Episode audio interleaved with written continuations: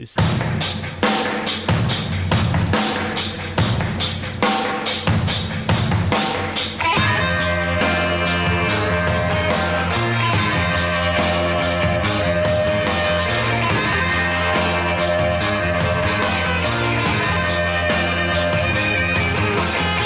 is going on? Happy Thursday. Morehead Street's closed. Just a heads up on that. Pete Kaliner here, News Talk 1110 99.3 WBT. No, for real. I haven't been back over around the Charlotte Pipe and Foundry complex in, gosh, 15 years. And uh, got taken on that nice detour today. So, what, a tree fell down and made a break for it from the Bank of America Stadium? Yep, someone had to yell timber. Yeah. It wasn't like a it wasn't like a tree cutting gone wrong. That's a good question. I, I didn't like all I heard was about the tree. I actually had to do the same thing. So like I, I was coming down Graham and I went on Mint Street. I normally make the right onto Morehead where the where the doghouse is, Uh-huh. and I saw that they had blocked off the street, so I had to go straight past the um, uh, past the doghouse and come back the back way. Yeah. Past Charlotte Pipe and Foundry. Yeah, Which is that where they're going to build the new stadium? that's supposedly. I mean, it looked like the stadium was still there when I, when I drove past it. True. Stadium is still stadium is still there. I do not want to uh, send out any in, uh, incorrect information. So, welcome to the show 704-570-1110 1-800-WBT 1110 uh, at what 1 o'clock. I think we're going to talk with Mark Meckler from the Convention of States Project. Um, I am a proponent of the Article 5 Convention of States. I, I, I like the intent. I've heard the arguments against it. It's not a superficial kind of an understanding that I have of the effort. And so, um, is it too soon? It's a reference to uh, caller, what was his name? Stephen, yesterday. Oh, and I did get, so this is a big day. Yes, well, yesterday was a big day. Um, I got my first love mail.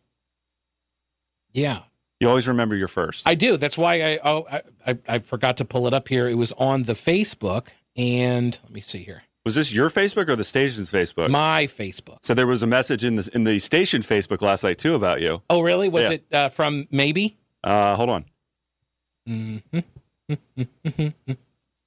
I believe it's probably the same person. so here it is. Because this is, and by the way, this is what I did the last time. Every time I get my first love mail, this is what I call. This is what I do. I you know because they obviously want their opinion expressed for everybody to hear. Correct. So uh, this is from Jason Maybe, who says, You are the worst host on the air. Argumentative with callers, unwilling to listen, wrong about most topics. Your jokes are not funny, and your voice is worser than nails on the chalkboard. Just being honest. Is that what he sent to the face to the BT people? Uh, no, this is a different person. is it Steven or Paul? No. Okay. Uh, this person said the guy who replaced the EIB network isn't worth isn't worth listen to. That's what it says. Uh, he's no Rush Limbaugh. of I'm course not. I'm tuning out. All right, bye. Oh, they won't hear that. Yeah, I'm not Rush Limbaugh. He died. I was a huge fan of Rush Limbaugh. I'm in this business because of Rush Limbaugh, but there was only one of him. Nobody's going to be him. So, um, and look, I expect that this this happens, you know, all the time. And I am a free market kind of guy. If you are, you know, if I if my was it uh, argumentative jokes, uh, voice is worser than nails on the chalkboard. I do not want to be the source of anybody's anxiety or discomfort, and so, like, you really shouldn't listen to me then. I real like I don't I don't want to be the source of that kind of pain and anger and anguish. I was going to say you have a new slogan for the show. Worser than nails on the chalkboard. uh, so I just simply reply, "Thanks for taking the time to write and for listening to the show." That's uh, I appreciate that. I am also I'm also reminded of the Howard Stern, uh, the lesson from the Howard Stern uh, career and his career, which was that the people who hated him actually listened for longer periods of time than the people who liked him. Correct. Yeah. Not that I'm trying to be unlikable. You know, it it just comes naturally. see, see, the joke is 52% funnier. That's not a funny joke. But that's why I That- need that- the rim shot is because as Mr. Maybe says I'm I'm not funny. I felt like I, I- I feel like you played that rim shot after you read the actual initial Yeah. message two minutes ago. Right. That's the problem with the technology here. So get this. Um, there was a fella. He's actually not in Asheville, but he's I think out of Georgia, and um, he posted up on Facebook last night that um, he's doing hiring for. Um, I think it's like a essentially it's like a flagman type of position, road work, right? So you're out there and you you're you're there to make sure like people don't run over workers, right? And so this is uh, you got an idea of like the kind of job that he's looking to hire for. And he says, hire. He puts out uh, this Facebook post, and he's got screenshots of his correspondence with some of these people that are applying for gigs uh, for this gig from Asheville. And I can personally attest to you that these comments, this sentiment that is you're about to hear, is accurate. Okay, it is prevalent in Asheville. So he says hiring in Asheville is an absolute joke. Just a few of the conversations I have had with people, uh, he says the entitlement is absolutely insane. For reference, this job requires no actual labor. Okay. It's stand there and ensure safety on a one lane dirt road. this is this is the job. Okay. He says we are even providing air conditioned, heated shacks, air conditioned and heated shacks for them to hang out in. Okay, so this is that's the gig. You're you're basically going to be in a in a box that's got AC, and you're there to ensure safety on this dirt road. That's all I know about the gig. Here's one of the uh, the people uh, who write to him says, "I'm interested in the road safety position you are hiring from. I got your number from a friend." And he replies, "Awesome. We still have positions open. When can you start?" So that's the apparently that's the hiring process. It's it's hey, I'm interested. Come on board. And the applicant then says, "Well, I have some questions first. My friend says the start time is 6 a.m. I can't really do 6 because I have some good friends that I hang out with late at night, and waking up early isn't the best for me. Can I work a modify schedule? Best I can do for start is 11 a.m. Do you guys offer a sign on bonus paid on day one? I promise I won't quit after I get it. Well, that's a red flag. Areas here offer up to five grand for a sign on, so I want at least that.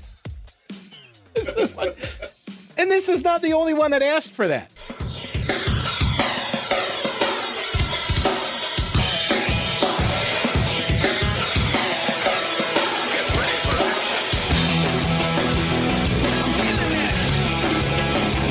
News Talk 1110 3 WBT. I'm Pete Kaliner. Here is another example of one of the applicants to a job literally sitting in a shack on a dirt road. This is the job. It's what it requires. You're there to provide safety or security, or I think it's a, it's a safety kind of thing. Like you're there to monitor the road or something. It sounds like a construction gig. And guys hiring up in the Asheville area. He's from Georgia, but I guess the construction company is based out of Georgia. And so he puts the ad out and he is just amazed at some of the uh, the responses that he's getting from applicants and here was another one. Do you guys provide a vehicle that I can use for work? First question. The second question. Is the $16 per hour negotiable? So it's a $16 an hour gig. Okay. He says Asheville is more of a $27 an hour to be comfortable. And then he clarifies, just in case it was not clear, a vehicle that I can take home so I can get to work. The uh, the guy who's doing the hiring says, "I'm sorry, we don't provide a vehicle to take home. The pay is non-negotiable. The rate is set for comparable pay for the type of work that will be conducted." The applicant then says, How the bleep do I get to and from work then? and his response is dot, dot, dot. and then the applicant says, If you guys don't provide transportation, then if you need me to work, I need $2,500 sign on bonus on the first day. Where's this sign-on bonus thing coming from? For and the guy, the, so the job guy says, uh, "I don't think this is going to work out. Have a good one." and then I did my application to Mike Schaefer all wrong. I know, right? Holy smokes! Uh, he says, uh, "Here's one. My name is Jeremy. I got your number from a friend who said you're hiring. Do you guys offer a living allowance?" A living allowance is that a li- I thought living wage. That's the first thing I thought when I heard living allowance. And so they say, "Hey, Jeremy, uh, glad you reached out." Unfortunately, we do not offer a living allowance for this position. And he says, Well, I can't work without a living allowance. I can't come to work if I don't have a place to stay. So either I get a living allowance or I can't come work for you. Well, isn't that what you use your pay for? Don't you use your pay for rent? Like you take that money and you use that money to pay for your rent so you have a place to stay am I taking crazy pills or like that's been the nature of right the the the the trade off here, right? Like I'm going to give you some hours of my life every day and my expertise and you're going to give me some money and then I'm going to trade that money to some other guy who's going to let me live in his apartment building. Right? Like that's the deal. You just detailed the history of employment. right. This was all pretty straightforward. Um and so the construction guy says, Well, I don't think this is going to work. Well, he says, I, I don't think this is the right job, Jeremy. Uh, I wish you the best. And Jeremy says, But I need a job. And he says, Well, I can give you one. I just can't give you a housing allowance. I can pay you $16 an hour with overtime, though. And then he says, Sign on bonus? What is with these people and the sign on bonuses? And he says, No, sorry.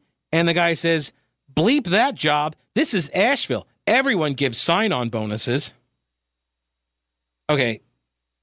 As one who worked in Asheville and has a spouse who worked in Asheville and knows other people who worked in Asheville, I can assure you, not everybody gives sign on bonuses.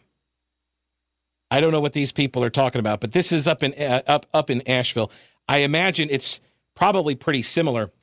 What's really amazing uh, around the state uh, and and the country, I would venture to guess it's probably par for the course with people that, that are now trying to like go back into the workforce. And this is a big problem. Um, this is actually part of um, the North Carolina House just passed its budget yesterday. I watched it, so you don't have to. And um, this was one of the things they talked about was the community colleges. And I've done interviews with folks in the trades over the years, and it's getting worse. It's just getting worse. Um, and the community college, a lot of the classes that are taught, I talked to the owner of a electric uh, electrician uh, company. I want to say they were out of Lincolnton about a year ago. And he said one of the problems that they had with the community college system, and they ended up building their entire, their own like apprenticeship program and stuff because the community college was still teaching classes based on a model that worked when they had a major employer that needed commercial trained um, or yeah, uh, uh, like commercial uh, electricians, not residential. And so he's like, I don't, I, I don't need these guys. Like this is what it was basically a feeder system years ago. It was a feeder system. You get people that are in the community, you train them up, and then they go to work for this major employer where they needed a lot of people with those skills. Well, that employer is gone. They closed down or whatever, and now the community college is still teaching people these skills and the owner of the electrician firm is like i can't use these people. They're trained on all this wrong stuff. I got to retrain them for the stuff i need them to do. So he made his own apprenticeship program. It's a problem. It's a problem. Where are other problems? Well i don't know. Let's talk to mark muller in the wbt news center and he'll tell us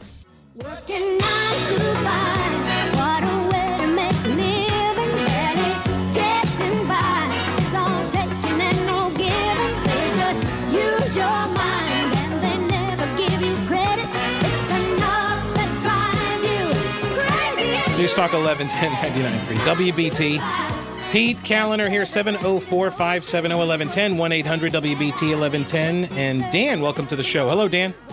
Uh, good morning, sir, and how are you doing? I'm today? well. How are you?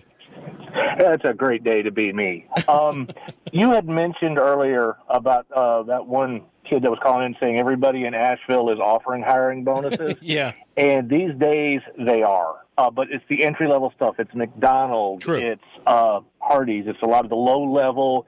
Get them off the couch, put down the video game, set the bong down long enough to pass a drug test, and they're giving like F. I've seen two hundred to a thousand dollars offered on the signs out front of these places. Yeah, I, it's and it's off. usually the corporate. It's the um, it's usually the corporate restaurant chains. Like Yes, Yeah. I mean, yeah, it's not the it's not like Happy Hill or one of those, you know, the, Right. the mom and pop stuff. It's the uh, the larger ones that are going through. But with everything that's going on with the enhanced, uh, I don't care what they say, with the enhanced uh, unemployment and all the rest, I know of and have talked to over a dozen people. Why should I go back to work? I make almost as money sitting through here playing video games. hmm no, it's If there has ever been a better argument against a universal basic income, this is it. Well, as one who and, and, and like Milton Friedman talked about the the UBI initially, right under Reagan, this was the idea was you take the UBI and it replaces all of the other welfare programs. That was the idea.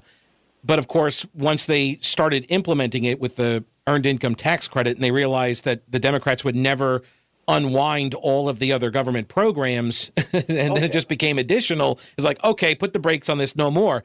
Um, but yeah, that's uh, and, and look, this is why I I am a supporter of you know federalism because it gives all of the states the ability to act as laboratories to see what works and what doesn't. There are some cities that have tried this as well. Um, and so, yeah, if this is the way people are going to behave, then all right, we don't do it anymore. Yeah, but that's the problem. Is it's the uh, nobody seems to get to the let's not do it anymore because it's not working. That's true. Well, it is, yeah, like all government programs, it just it just needs more money. That's all. Just Yeah, throw some more money work. at it. Yeah, it'll work this time, I Right. promise. That's right.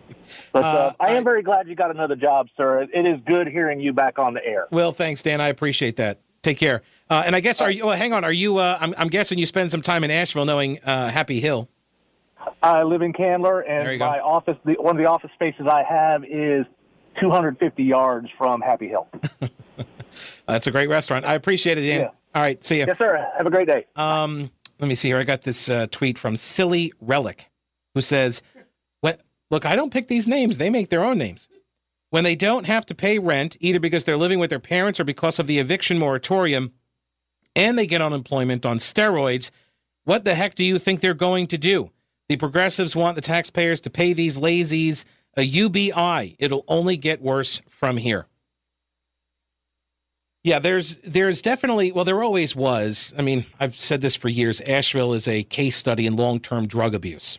It's like um like when I was in college down at Winthrop in Rock Hill 20 something years ago. Gosh, I guess it's probably now almost 30 years ago. Oh my gosh. Anyway, when I was down there, you know, you had the house, the rental, his old mill house and uh, you had a couch on the front porch and you know, you had the keg and whatever and like you just kind of lounged around, you know, that kind of deal. And it's almost like that is all of Asheville. But people never leave. It's like they just stay on the porch or stay around the keg for like 30 years. That's I know it. Uh, there's, I mean, Did you bring your keg with you? That's right. Well, no, the joke in Asheville is um, come to Asheville, bring your own job. Yeah, that's that's the joke. There's, I mean, it's it's the size of Rock Hill. Asheville's the size of Rock Hill, but it doesn't have Charlotte right next door to it. So, yeah. Um. All right, let me go over here. Jake has been holding on. I was curious how long Jake would wait. Hey, Jake, welcome to the show. Well, I'm, I'm glad you're curious. Let me put down my trowel and sheetrock, mud uh, so that I can speak to you with a measure of intelligence. My wife and I were listening to you yesterday Okay. Uh, when you had that unfortunate exchange with first one gentleman and then a second gentleman. Mm-hmm. Um, I'm probably a little older than most, but um, my wife, who uh, is probably a much better person than I am, looked at me and said, "Why is he being so hostile?" Okay. Now we both grew up in metropolitan New York, New Jersey area, but left there many, many years ago. Um, I would like to suggest to you, and I think you're probably a good person, uh, that you, were, in my opinion, very rough on the first caller, um, and a little less so on the more enlightened second caller. And the only thing I would say to you is, um, I hope you reflect on this incident and uh, are able to come away being an even better person than you already are. And I say that from the bottom of my heart. Well, thank you for hanging on to tell me that, Jake. I appreciate it.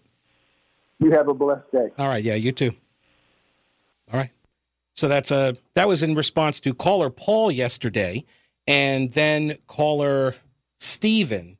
So Paul came on ask why I wasn't covering something, which was about the Mike Lindell stuff, and it was about the vote rigging and all of that. I told him I disagreed with it. I didn't think Mike Lindell had any credibility. And then Stephen called in and got pretty personal, attacked me, whatever. And that was it. So, all right. And I was hostile.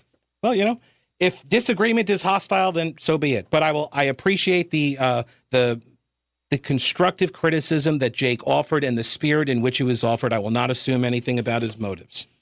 Uh, I will. I will assume that he only wants the best for me.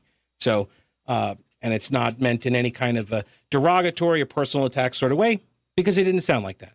So, thank you for the call, Jake. I appreciate it. Um, we do have a guest coming up at one o'clock. It is Mark Meckler from the Convention of States project. So we'll uh, chat with him in a minute. First, we're going to chat with uh, Boomer Von Cannon about some traffic.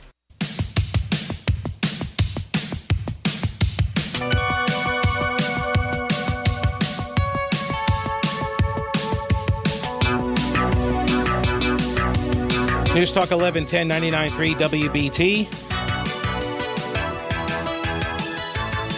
Let me go over to the phone line 704 570 1110 1 800 WBT 1110. Here's Rob. Hello, Rob. Welcome to the show. How are you? Hello, this is Roland, not Rob. Oh, Roy. Welcome. Okay, never mind. Oh, uh, Roland. Sorry. Glad you got wait, the Well, thank you. You were talking about young people in the workforce. I work for an electrical company out of Fort Mill. We have about 130 employees. I'm the trainer. We have a setup with a builder or intern program. And what bringing kids out of school into the workforce that do, does not want to go to college? And we train them. That's my job to train them.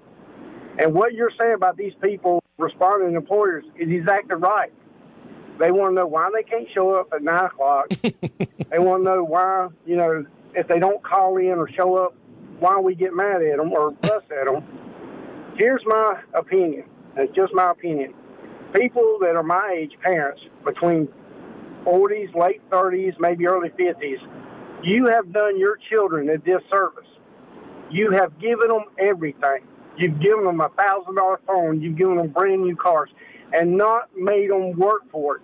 You've not taught them to go out and work hard for your money. They've just been given everything. Now, maybe not every kid, but that's the major problem, and we're going to deal with this for the next while. This yeah. is not going away anytime soon. There was a um, an auto shop with the guys that I took my car to uh, up in Asheville, and they would tell me the same thing. He said he went to uh, the owner of the shop. He would go to these like big conferences with all of the independent owners of the auto um, repair places from around the country, and they would go and like every single one of these like little uh, the sessions, you know, that they have at these big conventions or conferences. Every single session at some point turns to this exact issue: finding people to be auto technicians and it's a great deal. I started work 25 years ago. I made six dollars and fifty cents an hour. First week, I got a 50 cents raise. Now I'm a safety coordinator and and trainer with mm-hmm. this company, but it took me 20 years to get to this point. They want what I made 10 years ago. Coming in, and I say, why do you think you deserve $16 an hour? Mm-hmm. They said, well, that's just the start pay son, you can't even read a tape measure. Why do you think you need sixteen dollars an hour? You still living with mom and daddy. Right. and they don't get. And I'm not being mean. No, it's I know. Not, yeah, I know. It's not the kids. It's the parents that that need a wake up call because they have failed their kids. I appreciate the show, man. Enjoy All right. It. Thanks, Roland. Right? It was Roland, right? sir, that's All it, right. Roland. Thank you, Roland. I'm uh, sorry I missed your name up uh, earlier. Appreciate the call. Uh, this is um, this is also a byproduct of well the argument over minimum wages and the increase of minimum wage, and people are like, oh, we have to have an increase. Like, no, well, you realize what you're doing. You're pricing out essentially teenagers. That's usually who gets displaced when you start raising the minimum wage. It's a price floor and it's like the perfect example of a price floor. And when you raise the price for uh, price floor, you end up then losing a lot of the people who cannot compete at the higher wage level, and that usually is young people. And now they're not getting experience, right, to go actually out into the workforce. How do you end up getting the jobs if you have no experience? And you're demanding that kind of money, obviously, it's insane. But how do you get the job? You can't. So how do you get the experience? Well, you can't because you can't get the job because you don't have experience. Like this is what happens when people, these central planner types, they're like, oh, well, we can direct all of this. We know what's best. We'll go ahead and set all of these policies in place and we'll make sure this stuff happens in the manner that we want it to. Let me go over here to Kevin. Hey, Kevin, welcome to the show. How are you? I'm doing well. Hey, uh, I enjoy the show, and uh, I'm calling uh, regarding yesterday's phone calls. Okay. You know, I listened to uh, one of your Hall of Fame uh, predecessors chew a lot of people out, but he held his ground, and I respected him for that, and I still do. And you held your ground, and I respect you for that. We all can't just uh, shy away. Uh, I don't see that you did anything wrong. You held your ground. You can't go investigating everything that comes across the radio to you because a lot of it is bogus. Do I believe the election was stolen? Yes, I do. Is it your place to go investigate it? No, it's not what you do. And plus, no judge in the country will touch it. So we're stuck with what we've got for the next four years. Yeah. But I enjoy your show, and you know, people need to toughen up. If you call a radio station and you go back and forth with each other, that's what it's about. But Yeah, I don't, and I don't take any of that. I, I don't take it personally. You can't do this job and take this stuff personally. so, No, and I, no. and I don't ever. I mean, now that being said, I will engage with people as they engage with me. That's generally how I operate. And if people want to have a policy discussion or a philosophical discussion, I can do that. I'm happier to do that. But if people want to call in and you know get antagonistic, like the second caller did, like, well, oh, okay, well, I'm your Huckleberry too. I mean, I'll do that as yeah, well. I mean, that's how it went. You know, it went Yeah. from zero to well, you're the bad guy now. right. Well, it's and, just fine. And that's not the case. Well, I appreciate the kind words, Kevin. Thanks for the support. I, I and I appreciate that you recognize what what this what the job is and what it is not. Yeah, I'm not a investigative journalist. Um, Uh, that's why I tune in every day. Yeah. Uh, I catch y'all throughout the day, and I don't even live in Charlotte. I travel to Charlotte daily. But instead of listening to the radio, I listen to y'all. So well, keep up the good work. All right, man. Take care. Appreciate it, Kevin. Um, yeah, and look, am I going to handle every single phone caller correctly or the best way I could? No, probably not. I'm human. Going to make mistakes. but uh, but no, I, I we had a di- fundamental disagreement. Um, now the funny thing is, is that I do actually believe, like on the topic of whether or not the election was manipulated. I mean, first off, I assume there's vote fraud in every election because I'm not, you know, naive, right? I mean, election fraud's been going on since elections were created. So uh, I assume there's some level of fraud in every election everywhere. Now, how much? I don't know. That's why I would very much like to have all sorts of measures in place to uh, prevent as much fraud as possible, but also to track it down and find out what exactly is the impact of various forms of fraud. So we all are working off the same set of data, if you will. Now, that being said, this last election was definitely impacted. You can call it rigged if you want, but I'm not talking about like the voting machines and all of that stuff. It was like thumb on the scale rigged, if you will, by the actions of groups like uh, Marc Elias's group, the Democracy Docket folks, the ones that sued North Carolina, which, by the way, that's in the budget as well.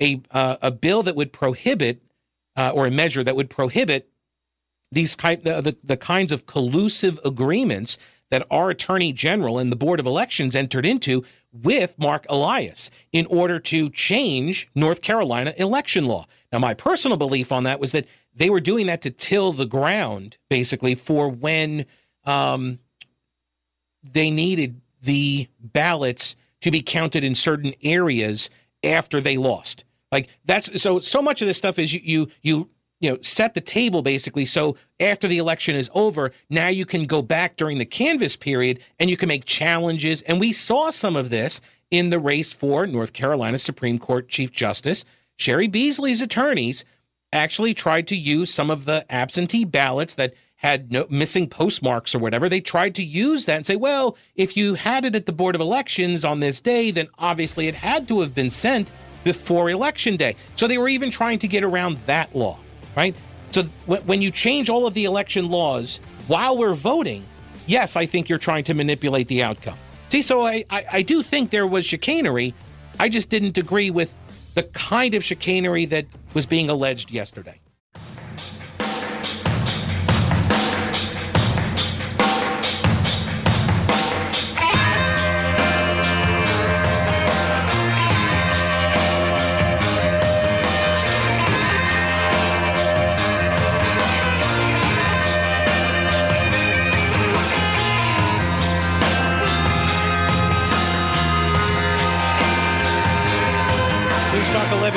99.3 WBT. Want to welcome to the show Mark Meckler. He is the president of the Convention of States Action.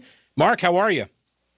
I'm good. And by the way, great bumper music because I feel like the levee has definitely broken. It does seem, yeah, it, it, it builds in anticipation. There's a lot of stuff that's just kind of getting held back, held back, and then it breaks. Yeah. So, and that's actually why I picked the song all those years ago. So, uh, first off, how is the effort going nationally to uh, to get a convention of states going? It's going extraordinarily well. There are 5 million people now involved all over the country. We have folks in every single state and congressional legislative district in the country. It takes 34 states to call the convention. So far, 15 states have done so. Uh, we have another eight states, including North Carolina, where it's been passed through one house or another.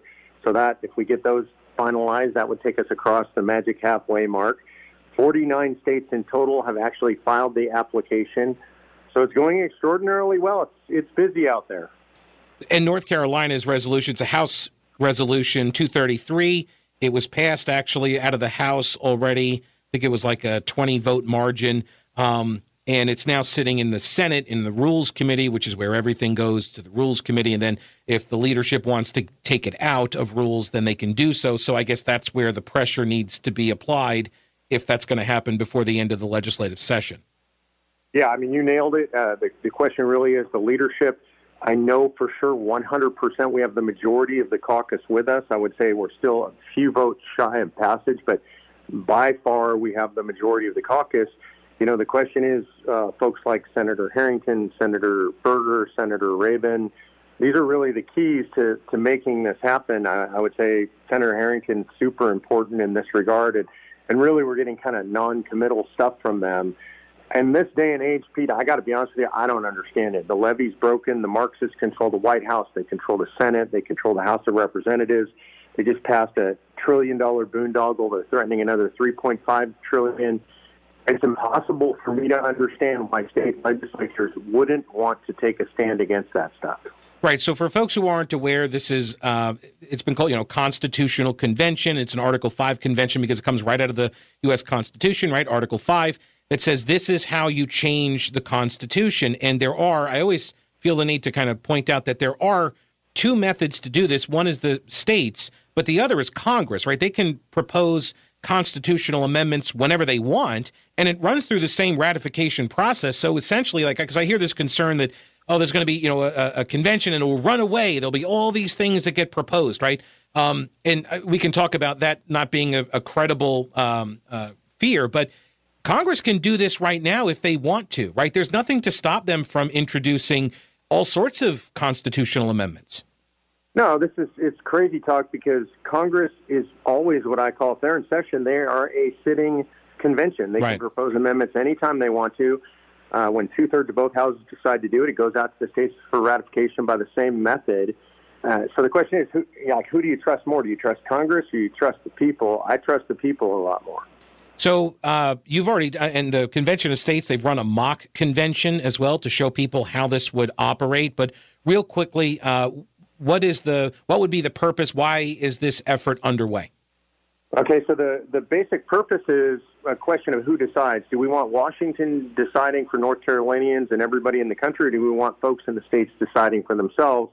Like I say, we the people. I think most Americans agree with that, regardless of their party. We the people should decide. Decisions are better made close to the people. So this convention, the way it works is when 34 states make application, and those applications have to be the same you get into convention. And our application is for three different things. It's to have a convention to discuss imposing term limits on federal officials. That's supported by 80 to 85 percent of Americans. Imposing things like a balanced budget, fiscal restraints on the federal government, again supported by 80 to 85 percent of Americans. And the third thing, I think the most important, is imposing scope and jurisdiction restraints on the federal government, saying things like, no, you can't be involved in education or energy or healthcare or environment things that the federal government was never meant to do and should be in the state's purview. So the process is when 34 states make application. I said we've had 15 states do it. You get into convention. Every state chooses its own delegates, tells them what they can and can't do. You send them to convention. They debate, and then, and this is the funny part about this idea of runaway. They make a suggestion. That's all they can do. That's all a convention can do. They'll say to the states, hey, look, we think you should consider these amendments, and then it takes three quarters of states to ratify any amendment before it becomes part of the Constitution.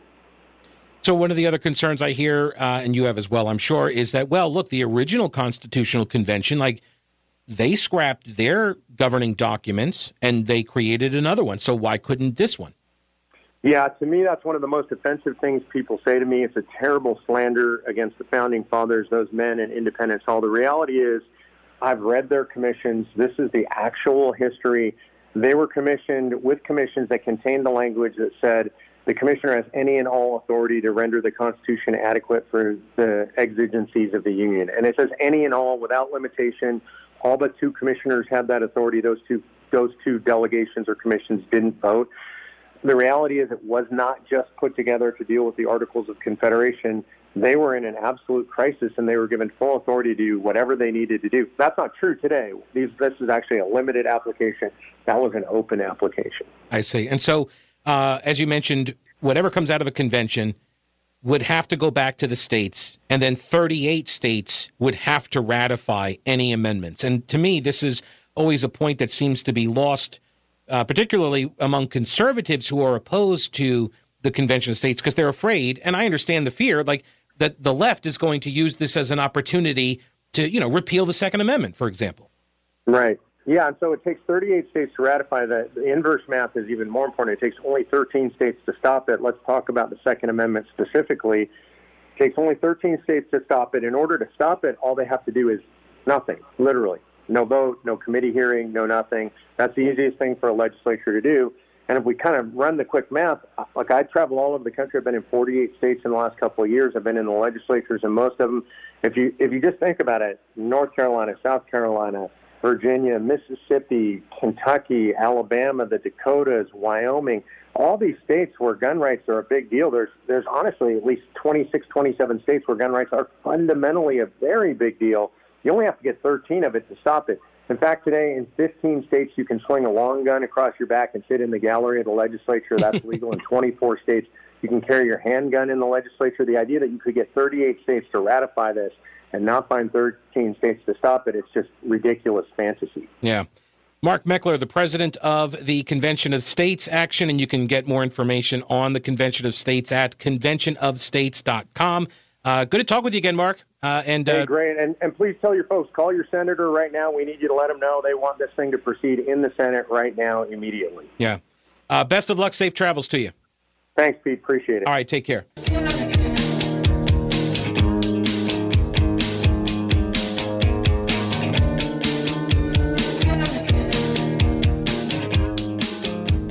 By the way, as we speak, the North Carolina legislature is going over some of the redistricting the rules basically that you have to uh, abide. You got to go by when you're doing the maps.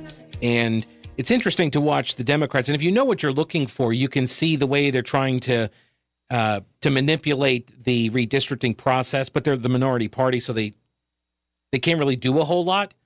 I'll, I'll get into that in a second. First, let me get James on the air here. Hello, James. Welcome to the show. How are you? Oh, great. Thank you for taking my call. Certainly. Just uh, just following up on, and I got bits and pieces of it. I've been in and out of the car.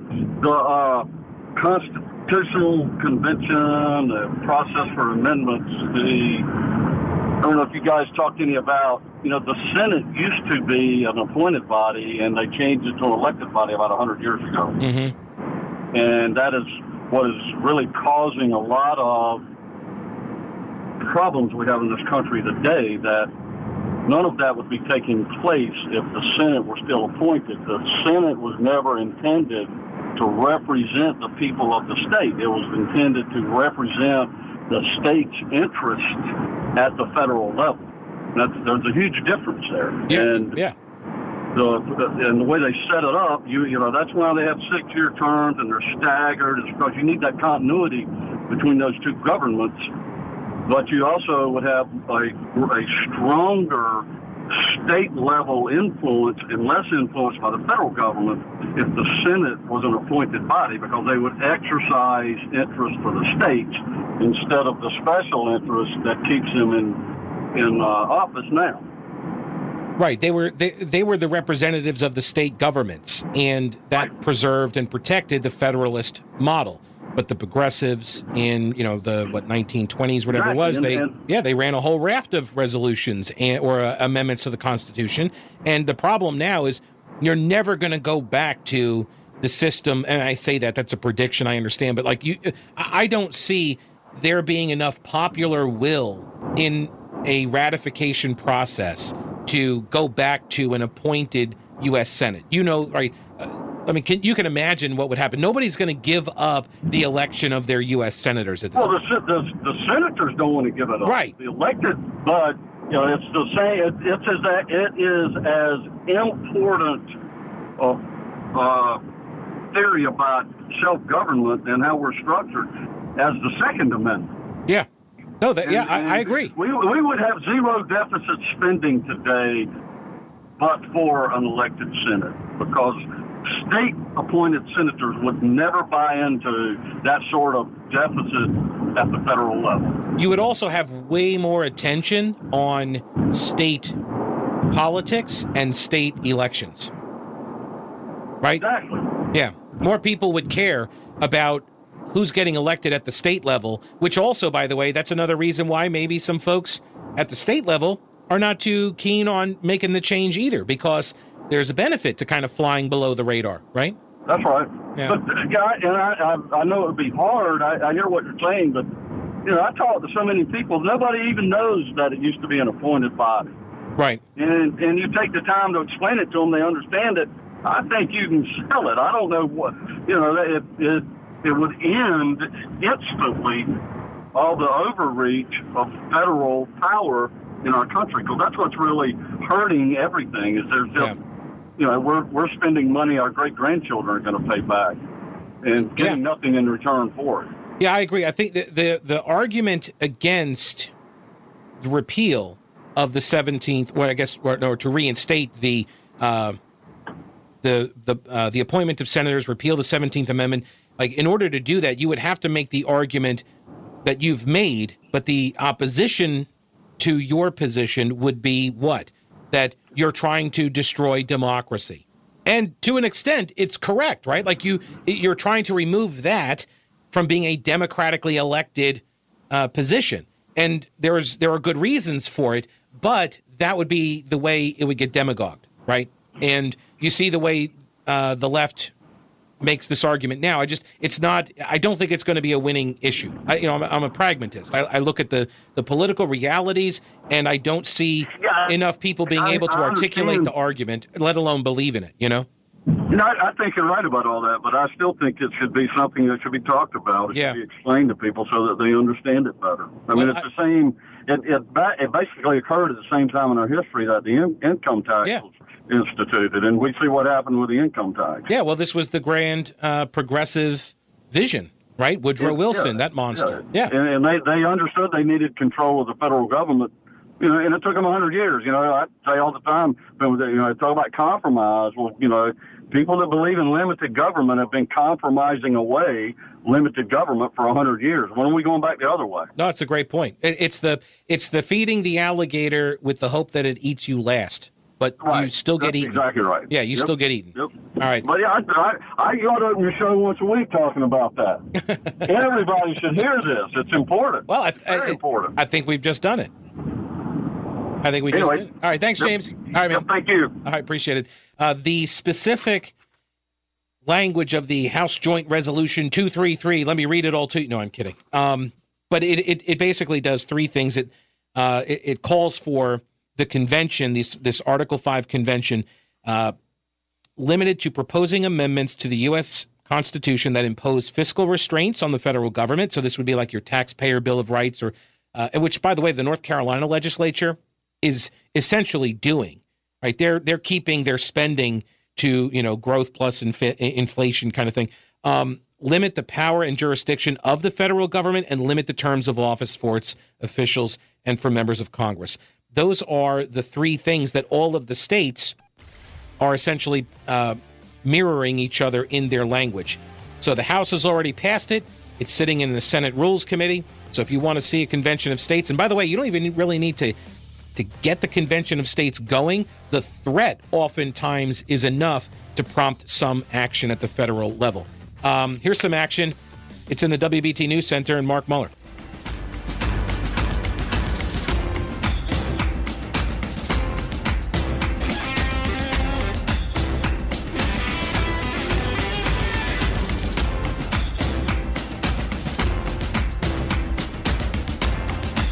News Talk 1110 99.3 WBT.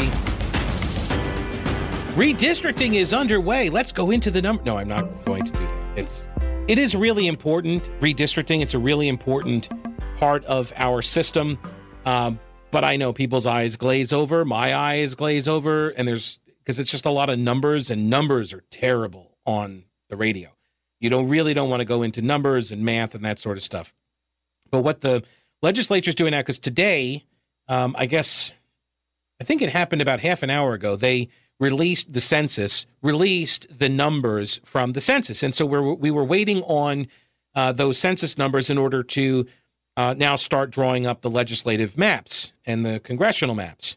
Right. And just a heads up for people who are like, gerrymandering is terrible and it's everywhere. Like, just a heads up the Senate is not gerrymandered. Right. Statewide races are not gerrymandered. Sometimes they get a little ahead of their skis on their anti gerrymandering arguments. Okay. Gerrymandering is when you draw lines to benefit your own political party, right? And and that's kind of the the funny thing about gerrymandering is like it's sort of like the old pornography ruling, like I'll know it when I see it, you know? Because some people they can draw maps and they can argue that they're not gerrymandered, and then uh, the political opponents can come in and say they are gerrymandered. And just look at them. And you can I mean you can't just look at a map and say that's definitely a gerrymander because there are all these rules that are in place. Things like in North Carolina, for example, you can't split counties. Right? Like you, you unless you're trying like you can't say half of one county goes into half of another county. When you you want to try to keep all the counties whole, except in rare occasions. Now, like Mecklenburg County, we have so many people that you can break it up into different districts, but you can't you can't just say I'll take a tiny little chunk of Mecklenburg and a tiny little chunk of uh, you know Cabarrus, and I'll make a district out of just those two in order to give myself a seat. Like you got to keep counties whole. Um, and for a long time, thank you Democrats, you could use partisan affiliation in order to draw the lines, and you could use this was another thing they would do is look at last election results, and you could know how many people in a particular area in a county in a precinct because now you can get all this data right? It's all real granular. Uh, so you can look at all this data and say okay uh, i will draw a district that voted for donald trump. And that basically guarantees that a republican will win that district right? And now the rules thanks to democrats who sued to get all of the rules undone. These are the rules that they built in north carolina for decades. Again for folks who are new to north carolina the Democratic Party was in control of this state for over a century, almost a century and a half. Okay. They had complete control. And except for like one or no, two Republican governors before Pat McCrory. And when the last Republican governor before McCrory, uh, Jim Martin, when when he got in, they immediately started stripping him of power. so that's how Democrats behaved for over a century. And so when Republicans finally won, under maps that Democrats drew, just always need to point that out as well. The Republicans did not gerrymander themselves into victory. They beat the Democrats in 2010. And it was a census year. And so then all the numbers came out, all the, and then they got new maps. And the Republicans, you know, fresh from being backbenchers and uh, marginalized. Now they were in control, they had the power, and they began enacting maps and legislation. And look, they took a pound of flesh from their political opponents. Absolutely. And uh, who, who was the famous quote? You know, I think it was Jim Hunt. Politics ain't beanbag, right? This is this is what they used to say to Republicans, and then Republicans said it back to them. But now, like the media, after what are we now in eleven years? The media kind of views the Democrats, if not, you know, simpatico, like these are our fellow uh, travelers on the progressive path, but they also kind of view the Democrats as, you know, the underdog because they're not in power. But they were in power. And the rules that the Republicans drew the maps using were the Democrats' rules, right? So they used them to their own advantage. And then Democrats sued. And then we had the U.S. Supreme Court uh, and the Democrat appointed judges. They turned around and said, uh, well, you know what? I know we ruled this other way when the Democrats were drawing the maps, but now the Republicans are drawing the maps. We don't want to rule that way again, so we're going to undo that. And this prompted Sam Alito to be like, what are you guys doing? Like your precedent here, you're just tossing out precedent. I was I was in agreement with Samuel Alito's dissent in that case, for whatever that's worth. So now they're doing the redistricting again. We got the census numbers came out today, and um, they were going through today on uh, like what kinds of uh, rules should we use to draw the maps. And I'm looking at this: the Southern Coalition for Social Justice. This was the organization that Anita Earls founded, I believe. She's now a member of the North Carolina Supreme Court. Um, Anita Earls ran in the last election cycle. She was the beneficiary of, she beat the Republican, but remember, she was the beneficiary of uh, that Democrat who registered as a Republican so he could run as a Republican and split the GOP vote. His name was Chris Anglin. And, um, and, uh, the, the Republican incumbent lost. So now you've got this so, uh, Southern Coalition for Social Justice Warrior on the Supreme Court of North Carolina. And this organization is big into trying to get, you know, the quote, independent redistricting commissions established, which, by the way, if past history is any indication, these things are not independent. Right? It is an inherently political process. It always has been. And just because you make it, quote, independent does not remove the politics from it. You can't. It's impossible. And, you know, the big, you know, case study in, in this and the scandal that came out of California when they went to their independent redistricting committee, the Republicans were completely flat footed. And ProPublica, to their credit, they did a huge expose on this. And what they discovered was that Democrats rigged the entire process. They created fake organizations because there's this, um, and this was one of the, the things that they wanted in our rules, which was communities of interest, is what they call it. right? So you have a community of interest. So you can use this criteria to draw a map. And so what the Democrats did was they would create these fake groups that said, oh, you know, we're all for protecting this particular beach, right? And this is our community of interest. And then in California, they had a commission that was made up of people who had no experience in politics because they didn't want anybody with any kind of political understanding to be on the commission. And so what happened is they got rolled. They got rolled by the actual partisans who were pretending to be just communities of interest. They then used that criteria to create the maps and how many Republicans are elected out of California now. Right? There's like McCarthy, like one other, I think. No, I think there were like four. Yeah, out of the entire state of California. That's what happened. And so when you start looking at what the Southern Coalition for Social Justice is advocating for in North Carolina's criteria, it's all the same criteria that they tried to get out, in, or they did get out in California. Yeah. Now, our traffic is not as bad as it is in California, but I think it's probably pretty close.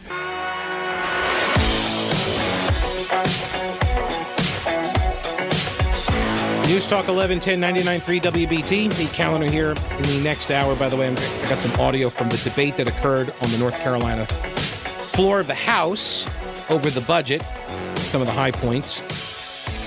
Well, you know what? I take that back. We'll give you the low high, the, the low points, the low lights. No, I'm kidding. We'll we'll get we'll do the better parts of it. Um, this though uh, is occurring right now, or just recently wrapped up. Uh, the redistricting criteria, and I'm not going to spend a lot of time on this, but it is really important because North Carolina has been sued somewhere in the neighborhood of about forty thousand times for its legislative maps, dating back to when Democrats were drawing them. I mean, like almost all of the Supreme Court rulings on redistricting criteria is North Carolina centered. So uh, this is a press release. It, com- it comes from Senator Warren Daniel, who's a Republican from Burke County, and he is the co-chair of the Senate Redistricting Committee. He said, quote, North Carolina has been the epicenter of redistricting lawsuits for decades. It's time to put the last 30 years of litigation behind us. Okay, that's not happening. Um, and he says that the criteria that, because remember, Democrats sued, and this was from 2019. They had to do new maps because the Democrats won because the Supreme Court of North Carolina, after the U.S. Supreme Court refused to take up this issue of whether you could gerrymander, whether it was allowable to gerrymander for partisan uh, reasons, partisan redistricting. Um, the Supreme Court, U.S. Supreme Court said you can't, we're not going to touch this. But you state Supreme Courts totally could. At which point, then Democrats immediately ran to state court. They filed lawsuits. The state court, state Supreme Court, controlled by Democrats at the time, they ruled in favor of the Democrats. And now we're not allowed to use partisan affiliation, partisan information, partisan data, political affiliation. Can't use any of that now to uh, to draw the maps. And so basically, everybody has to pretend that they don't know anything about how certain counties and cities and areas vote.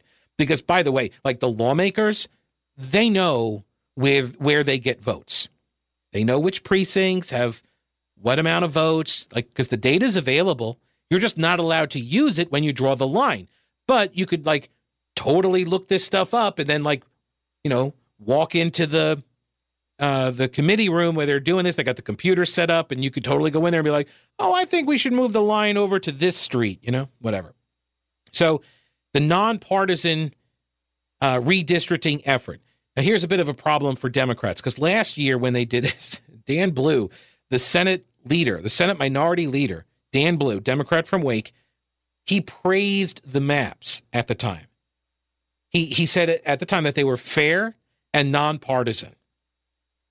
He said that.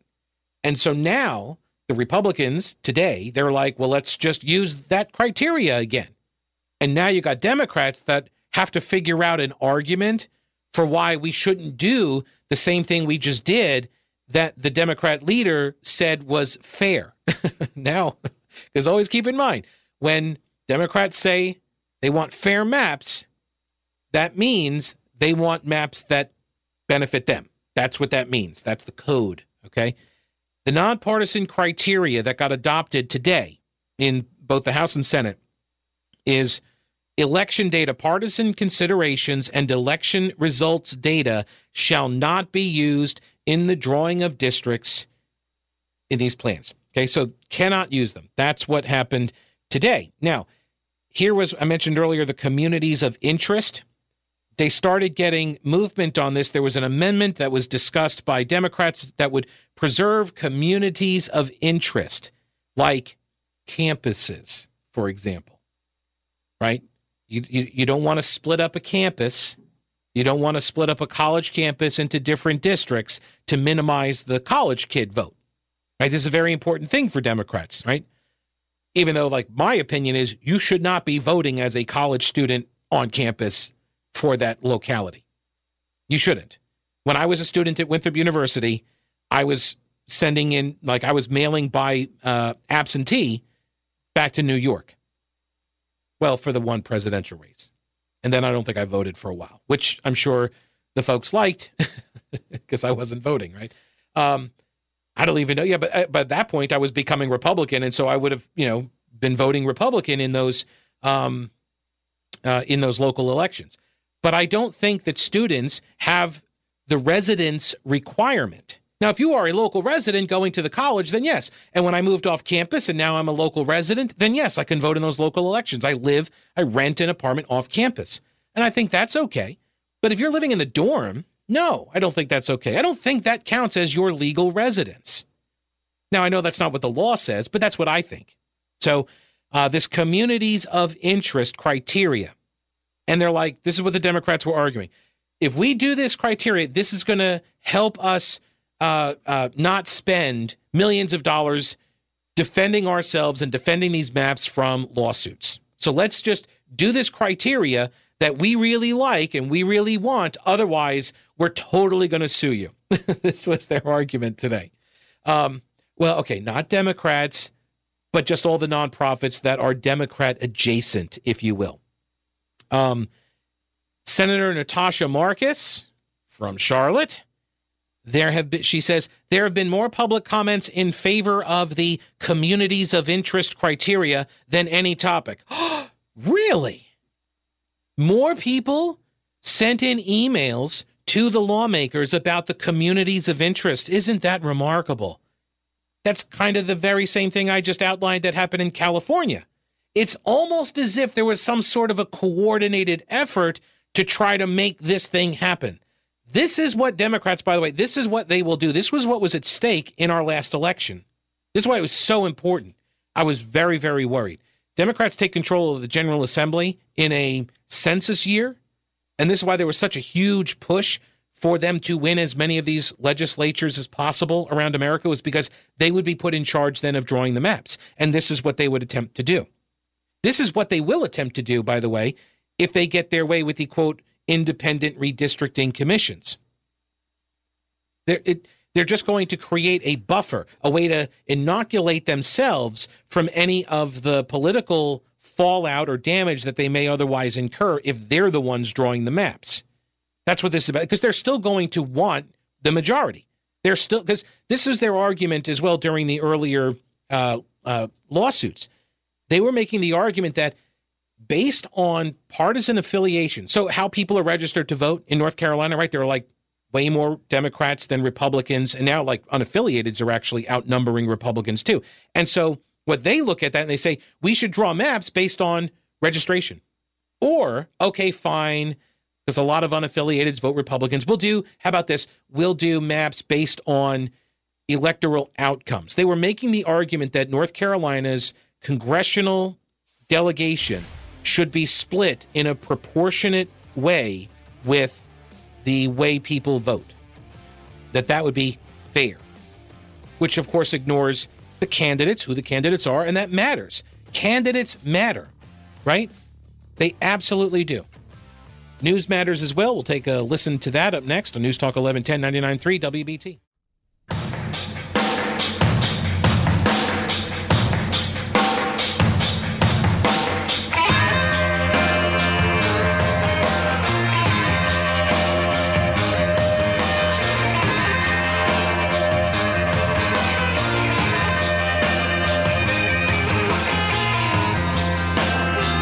News Talk 1110 99.3 WBT. Pete Kaliner here. Welcome to the third hour. Thanks so much for listening. I do appreciate it. The North Carolina House gave initial approval late yesterday. Well, it wasn't that late. Come on now, Gary Robertson at the AP. It was like 8 o'clock. Um, and uh, this was approval for a two year budget. That's how North Carolina rolls. We do a biennium, we do a two year budget. Uh, the first year, or the, the budget is done in the quote long session, and then there's a short session next year, and they come back for a shorter period of time, exactly, shorter period of time. And they'll make adjustments if they have to, you know, like last year they had to because of COVID. Um, but that's it. Usually, like the two year budget, that's what it is. Um, Republicans who wrote the legislation touted its teacher pay hikes, its income tax provisions, and the massive infrastructure spending spree. The chamber voted 72 to 41. That, by the way, is a veto proof majority. Now, whether or not these Democrats all, you know, stand firm, if it were to get vetoed, um, that will remain to be seen. And that's actually after you got to go through a conference committee. So, where it is now, the Senate has done a version, The House did their version yesterday, and that's what we're going to listen to.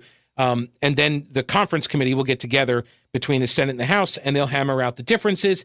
The governor, according to the Speaker of the House, Tim Moore, he said this yesterday that the governor uh, will be a part of that conference process because we have not had an actual budget, you know, a new budget passed now in two years because the governor keeps vetoing them and trying to use the veto in order to get stuff that he wants, and the legislature won't budge. And so then, and the Democrats won't override his veto. And so we just revert back to the previous year's budget. And like last year, or the last time that he vetoed the budget, the governor did, um, he gambled. He gambled with teachers. And he had the backing of the teachers' union, so he had the political cover to do it. But he used teachers as pawns, as leverage, or as chips, if you will. He used them as chips in this gamble to say expand Medicaid and give teachers like this, you know, 10% raise or whatever it was, or 15% raise. You got to give them this raise and expand Medicaid. And if you don't expand Medicaid, that was really the the linchpin that he was trying to demand the General Assembly expand Medicaid. And the General Assembly said no. And so he vetoed the budget. And he thought that that would exert enough pressure on the legislature, but they didn't budge. And when there was no budget agreed to, we just continued on with the old budget. And that's why teachers didn't get the pay raises. And then, of course, you know, Republicans blamed Cooper, and I do, because he's the one who made his approval contingent on one item. And look, this is sort of like voting. You can be a single issue voter if you'd like, right? You can say, I'm only going to vote on, like, this is the case in, you know, for uh, pro life. A lot of pro life voters, like, that's their animating issue. I get it. That's fine and like I, I don't think I could ever actually vote for somebody who's, you know, like pro-abortion. Like I'm a Planned Parenthood. I could never vote for somebody like that. But I like to think that there are other issues I would weigh. But I'm probably more in the camp of almost a single issue voter on that. Um, but that's what the governor was doing with the Medicaid expansion, and I think he thought he was going to be able to use it in the election. This was going to be a big thing for him in the election because in 2020 the early polling was showing that healthcare was a big concern for a lot of Americans. And I think he, and I, well, I know he did, he tried to use the uh, Medicaid expansion as a surrogate or a proxy healthcare argument.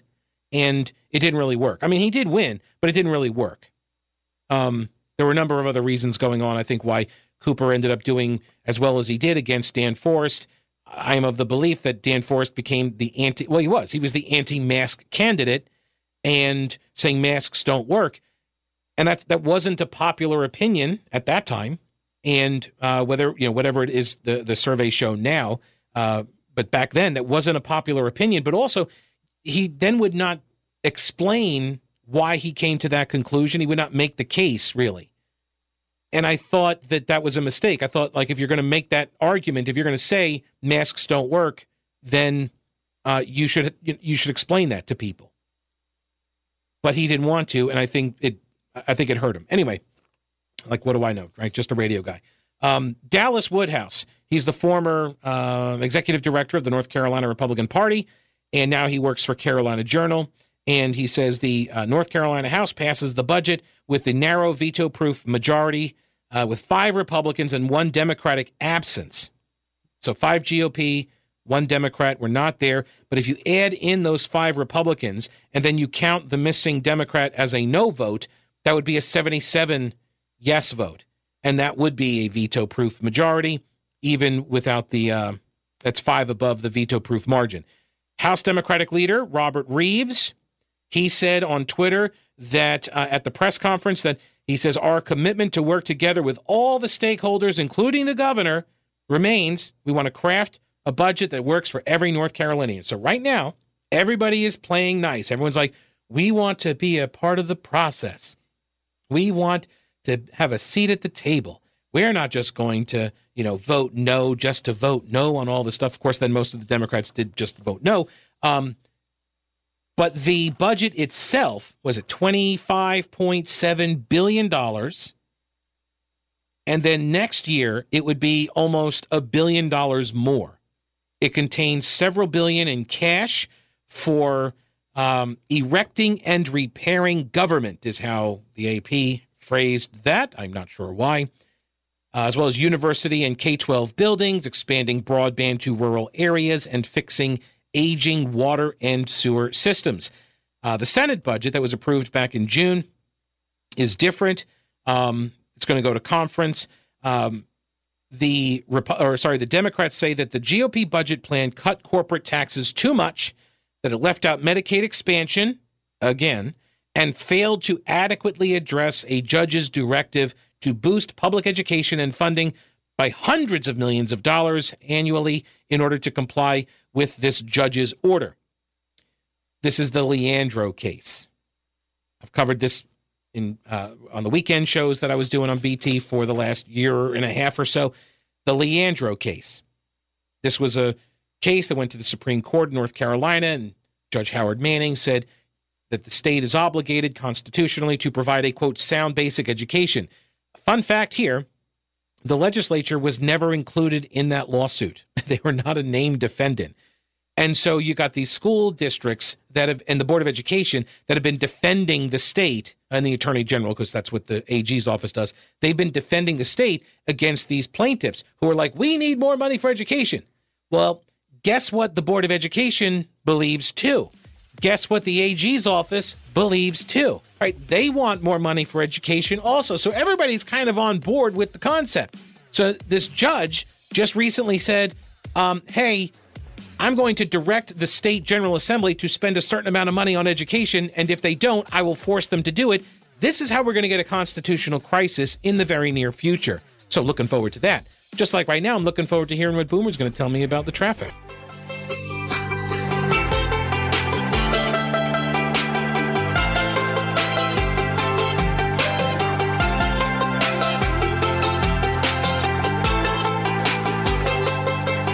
News Talk 1110, 99.3 WBT. Time now for everybody's favorite game.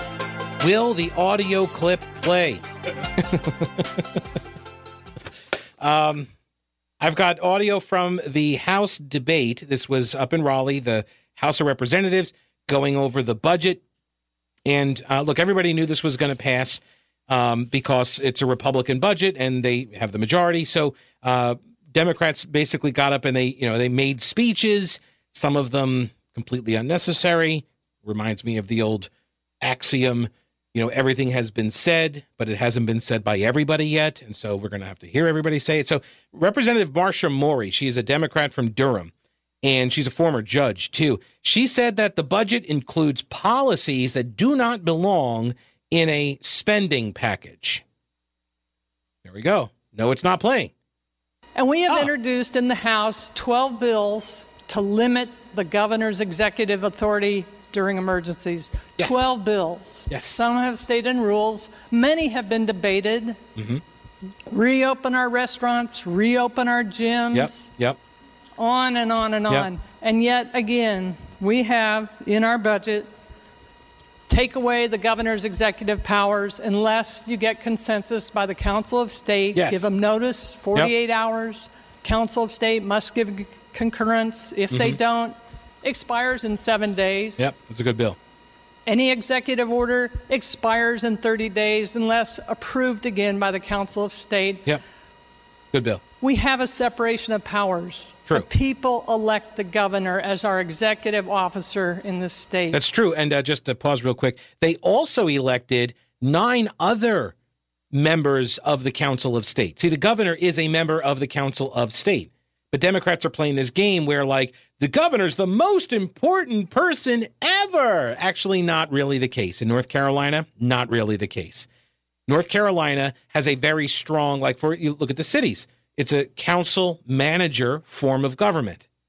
They did not want, when the North Carolina Constitution got de- redeveloped after the Civil War, right? And then again in like the 70s, they did not want to vest a lot of power in one person, AKA the governor.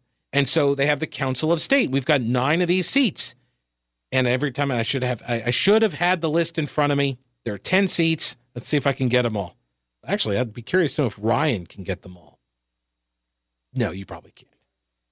To be fair, he's not a North Carolina native. Well, neither am I. But all right. So you got the governor, you got the lieutenant governor, got the Attorney General, then what? Secretary of State, Agriculture Commissioner, Treasurer, Auditor, Commissioner of Labor, Superintendent for Public Instruction, and now see now I've forgotten all the other the nine that I ran through, and I'm drawing a blank on the tenth. It's the other say did I say insurance commissioner? No, that's it. That's the tenth. Insurance commissioner. So those are Wow, thank you. Now that soundbite worked. Um, so 10 statewide elected offices. And by the way, the top, I, I will not say vote getter because I hate the term. It's just cumbersome and awkward. I am working to make votainer the word for the person who gets the most votes in a crowded field, right? So the top votainer in the last election was not Governor Cooper, it was Steve Troxler, the agriculture commissioner, a Republican. And in fact, Republicans have six of the 10 seats on the Council of State. And when you're drawing up pandemic response regulations and such, do you think it might be of benefit to, I don't know, talk to the guy who's in charge of like the largest sector of our industry or industrial sector of our state? Like, do you think he might have some some advice, some I don't know, insight that he could offer about, hey, these rules and their impacts on, just to pick a completely random industry in agriculture, but let's just say meat processing. Do you think he might have some ideas about that? Do you think the labor commissioner might? Hey, this might have an impact on labor. Or how about the state treasurer? Do you think the guy in charge of the money, do you think he might have some ideas about the impact of your regulations? hey, maybe we should sign off on this stuff or maybe we shouldn't, right? Maybe. About the auditor? I mean, I can do this. Uh, the, the, attorney general, a Democrat. I mean, I could do this with every single seat because I could do it 10 times. Right. Because that's the whole point of the Council of State. And that's what this legislation would do would be to say, hey, Governor Cooper, your power is not limitless and it doesn't last forever. It's not indefinite. You have to go back to the Council of State because when they put this Emergency Management Act on the books, nobody contemplated a year and a half of a pandemic. People they put it on the books contemplating a hurricane, flooding, tornado, right? Your your your you know the, the the regular ways that Mother Nature tries to kill us. Those were the things that people were thinking about. They weren't thinking about a pandemic that's going to lock us down and have the governor come in and tell people like literally what they should be wearing? It's gonna he's gonna come in and say, You cannot make a living. I'm gonna close every single business. This is the heart of the matter of the lawsuit that the Pacific Legal Foundation has filed and is continuing to pursue against the governor. These limitless and indefinite powers. And so, what the legislation is saying is no, you don't get to do that. You have the ability to issue an emergency order without any concurrence from the Council of State. You can do that for an immediate action, seven days. You got seven days. Then you got to come to the Council of State if you want it extended beyond the 30 days. So you have seven days to act. It can be in place for a month, but then you got to keep coming back to us and you got to keep getting concurrence from the Council of State. And by the way, not for nothing, but do you think that maybe there would be some more buy in from more people if it was viewed as more of a bipartisan effort that the governor undertook at the beginning and throughout this process? Do you think maybe that have, that would have had a positive impact on our current state of affairs? I do.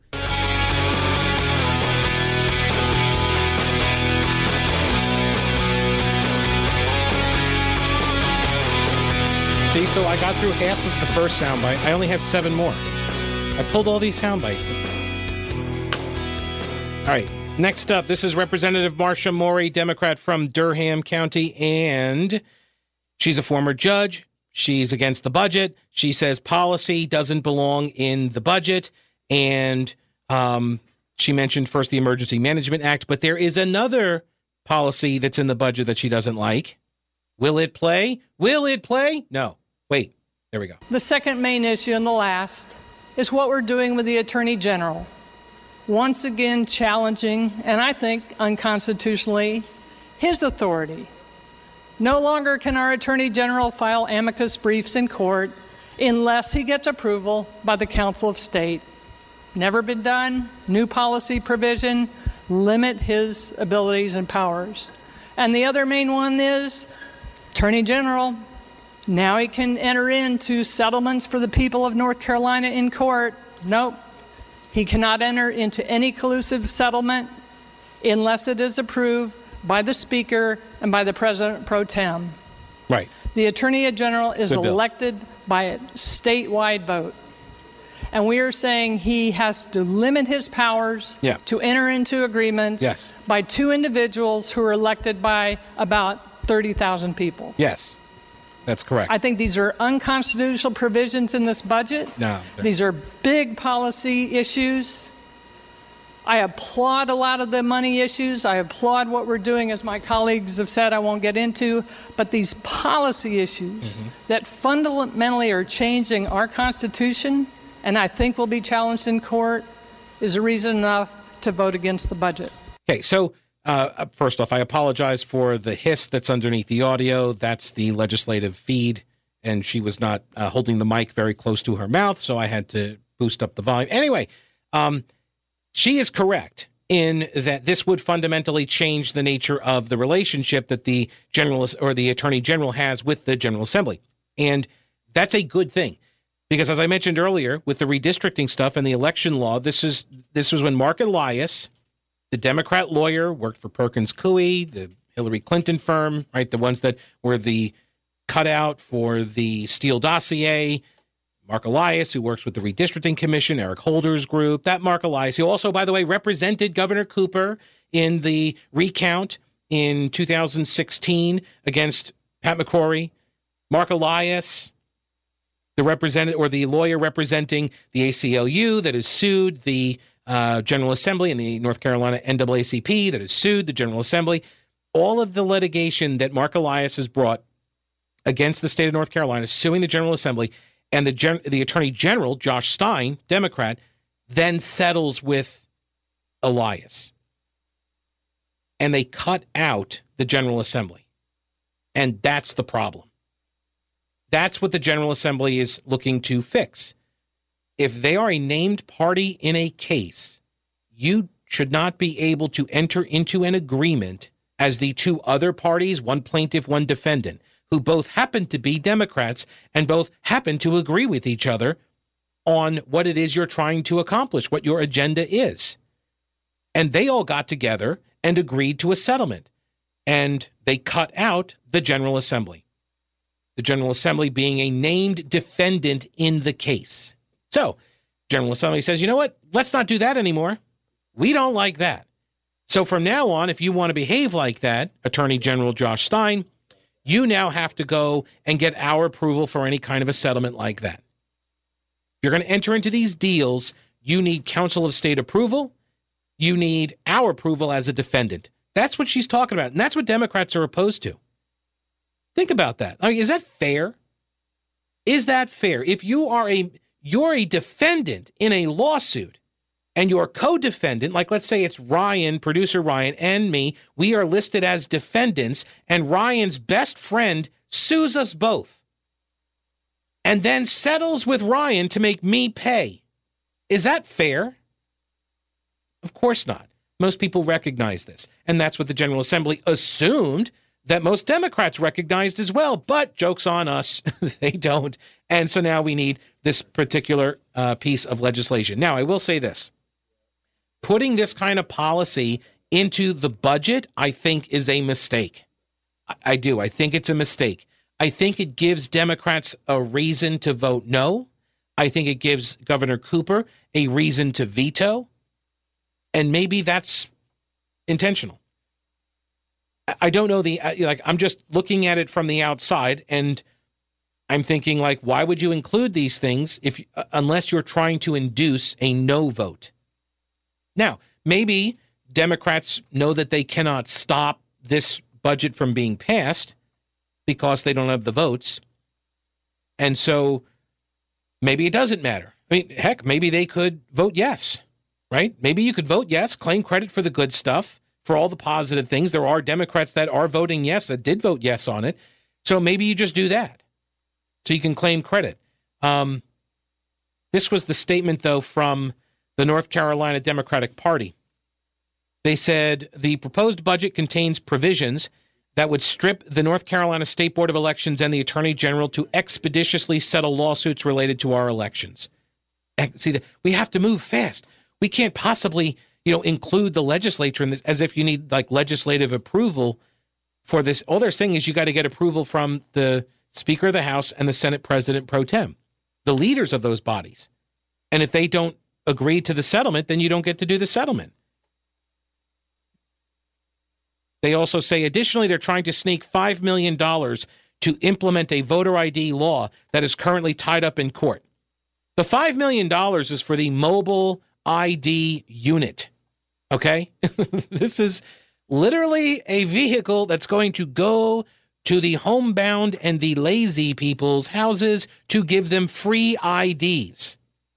Because that's what voter suppression looks like in North Carolina. we spend $5 million to give people the free ID from the comfort of their own home. This is being attacked by the Democrats and by who else was it? The uh, was it the ACLU? Let me see here. Oh no, it was Stacey Abrams' group. Yeah, Stacey Abrams' group. She and the uh, the far left uh, far left activist groups. Uh, this is according to the press release from State Senator Warren Daniel again uh, saying that legislators included in a budget proposal $5 million for the mobile unit. Even though the program directly responds to their own complaints, Stacey Abrams and far left, far left activists slammed the free mobile ID unit. The Southern Coalition for Social Justice, which purports to advocate for voting rights, said that the free ID program is an attack on elections. The League of Women Voters call the free ID program an attack on voting. These people are not serious. They're not uh, behaving in good faith. They're not honest brokers. People should stop listening to them.